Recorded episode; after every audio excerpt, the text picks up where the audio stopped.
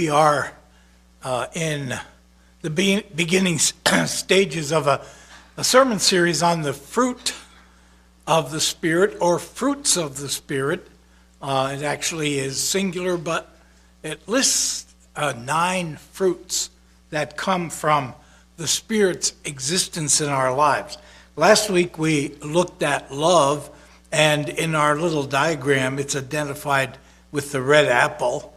And uh, joy, of course, fittingly, is the orange. And that is our subject today. When I think of uh, joy, I suppose the first contact I had as a child was hearing Christmas uh, carol Joy to the World. And uh, it's not a word we use every day in our lives, but it became a powerful Christian word for me. And then uh, Sunday school really imprinted it on me. So I'm going to sing for you. So when I was a kid in Sunday school, maybe kindergarten, first grade, uh, we sang the song. I've got that joy, joy, joy, joy down in my heart. Where? Down in my heart. Where? Down in my heart. I've got that joy, joy, joy, joy down in my heart. Where? Down in my heart to stay. Okay. So then when I got into the first grade, wait a minute, wait a minute, wait a minute. Okay. All right. All right. What was that second verse? Wait, wait. Wait, who is it? We want to get on the same page. Bill, is that you? Okay, roll. Okay, what was it then? I have the love of Jesus. Okay. Okay, that's okay. I have the love of Jesus, love of Jesus down in my heart. Okay, that's enough. And then we heard, uh, I have the peace that passes understanding down. Now, I think it was when I got into the fifth grade that I got the more complicated verse. I've got the wonderful love of my blessed Redeemer way down in the depths of my heart. Depths of my heart. Okay, now I never heard this verse until I found it online this week. And it goes like this the devil doesn't like it, but he can sit on attack. Right. Okay, here we go. The devil doesn't like it, he can sit on attack. No, no, no. He can sit on attack. Ouch! That's what you got to say.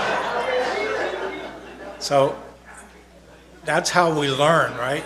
Now, I wanted to make sure the young people were here to hear me sing, but they're going to be dismissed now to a special joyful activity.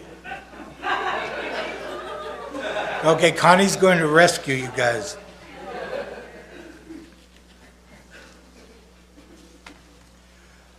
Joy. And, and when I was looking for a special verse to focus our attention, oh, by the way, those of you who knew that song and sang it with me, you're Sunday school nerds.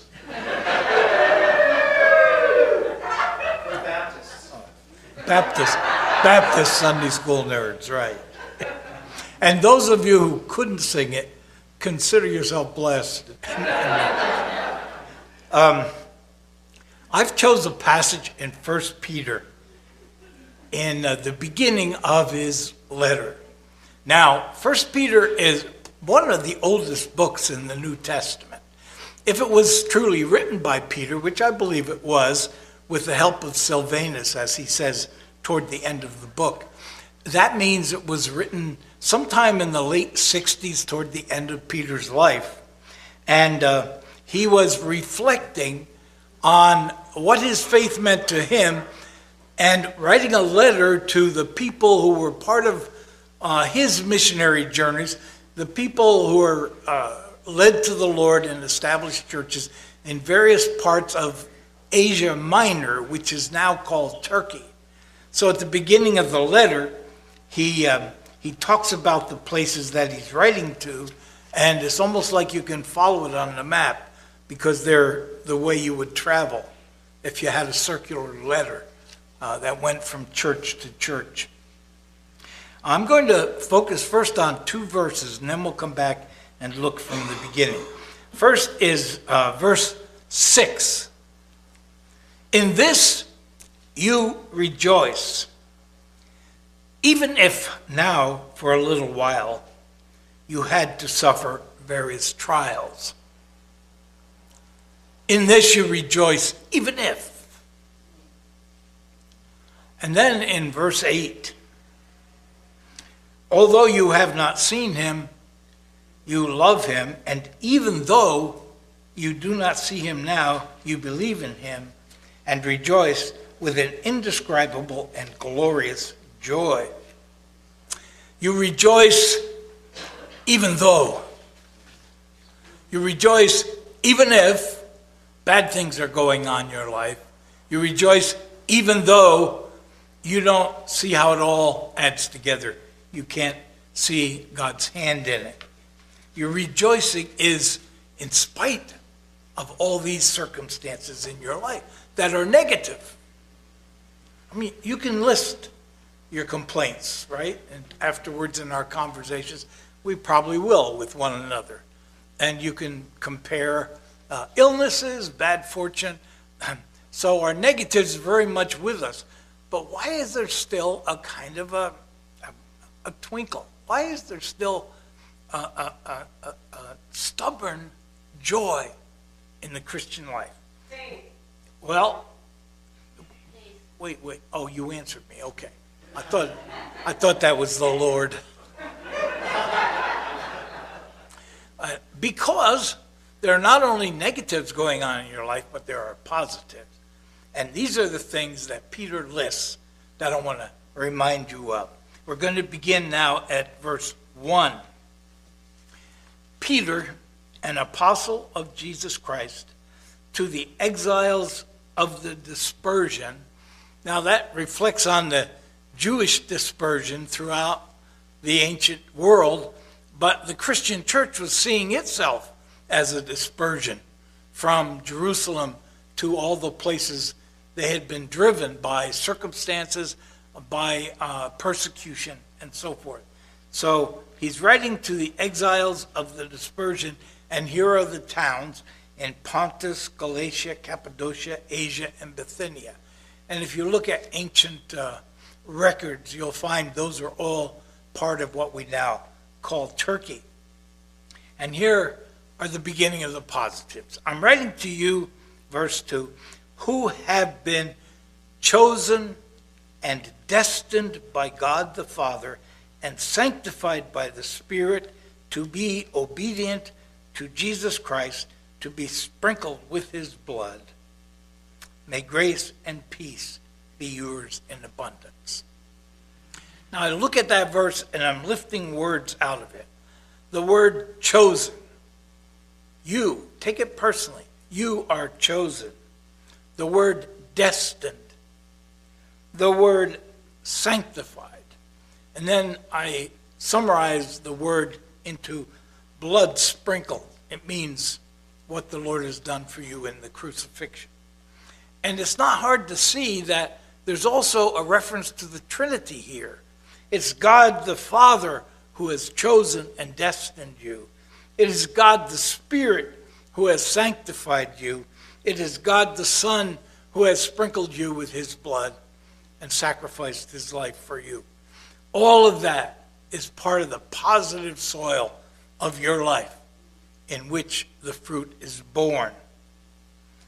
Going on to verse 3 in, in uh, 1 Peter 1 Blessed be the God and Father of our Lord Jesus Christ. By his great mercy, he has given us new birth into a living hope through the resurrection of Jesus Christ from the dead. Look at these words and put them together with the ones we already have. Great mercy. God's great mercy. New birth. The new birth of a new you, which creates a living hope in you that can't go away because it is constantly being revived. And uh, the resurrection of Jesus Christ, which also is mirrored in the resurrection of your life, the new you being emerging in the promise of an eternal life. All of these are yours because you believe in Jesus, because you've accepted him. These are part of the soil of your life. Going on to verse 4 and into an inheritance that is imperishable, undefiled, and unfading, kept in heaven for you who are being protected by the power of God through faith for salvation ready to be revealed in the last time. Look at the items Peter added in this last section we read to the ones we had before. He's added an inheritance, which he describes as imperishable, undefiled, unfading. He mentions heaven. He mentions the fact that you are protected by God. And then he mentions your salvation. And I put down salvation now and salvation later because we see a reference here to the salvation uh, which is to come when Jesus is revealed. But then down in verse 9, there's also a reference to the fact that right now your soul is saved. So it's the salvation now and later. Look at, look at that verse. I mean, so many. Just take one thing. Just take the word chosen. Just take the word inheritance. Just take the word salvation. Each, each one of them is, is, a, is a reason for rejoicing. And, and you add all of these together, and you have the motivation for the Christian life to be joyful in spite of everything, even if, even though. Let's go on. Verse 6. Now, this is one of the verses we read up front. In this you rejoice, even if now, for a little while, you have had to suffer various trials, so that the genuineness of your faith, being more precious than gold, that though perishable is treated by fire, tested by fire, may be found to result in praise and glory and honor when Jesus Christ is revealed, although you have not seen him. Now, Peter was a witness of Jesus, and he had seen him, but the people he's writing to had not seen him in the flesh. But although you have not seen him, you love him, and even though you do not see him now, you believe in him, and you rejoice with an indescribable and glorious joy, for you are receiving the outcome of your faith, the salvation of your souls. Wow. Faith was mentioned right up front. Well, your faith is part of this as well.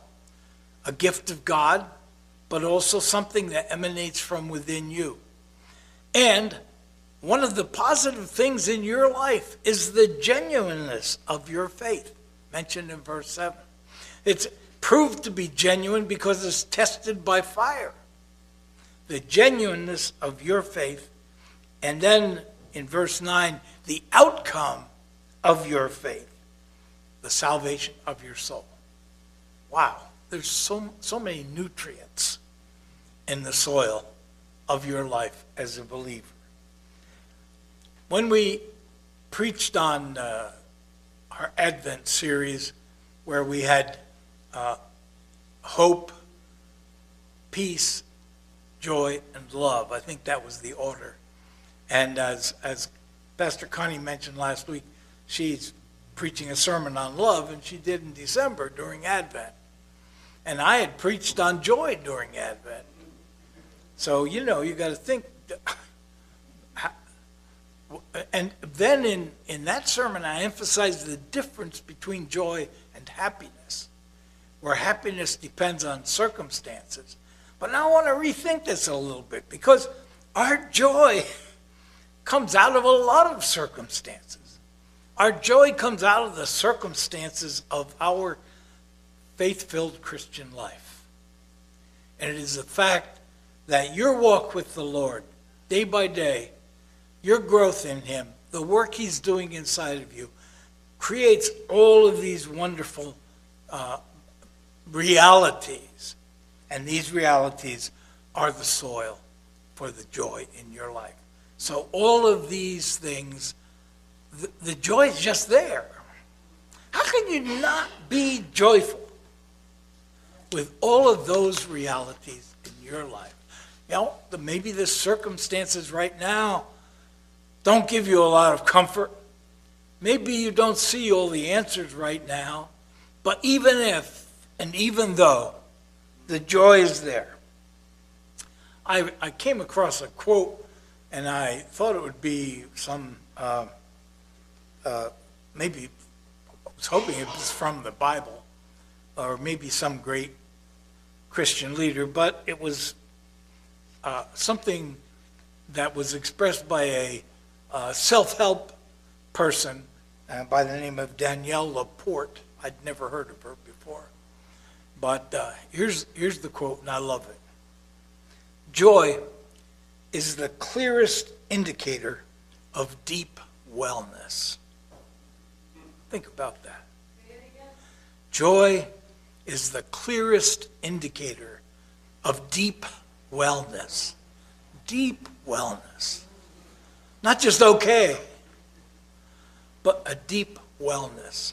And we have a deep wellness in our Christian spirits because of God's work in us. And I thought of, you know, the image being joy kind of uh, exploding in our lives, you know. But, but then a different image came to mind that seemed more fitting. Joy bubbles up. Joy bubbles to the surface.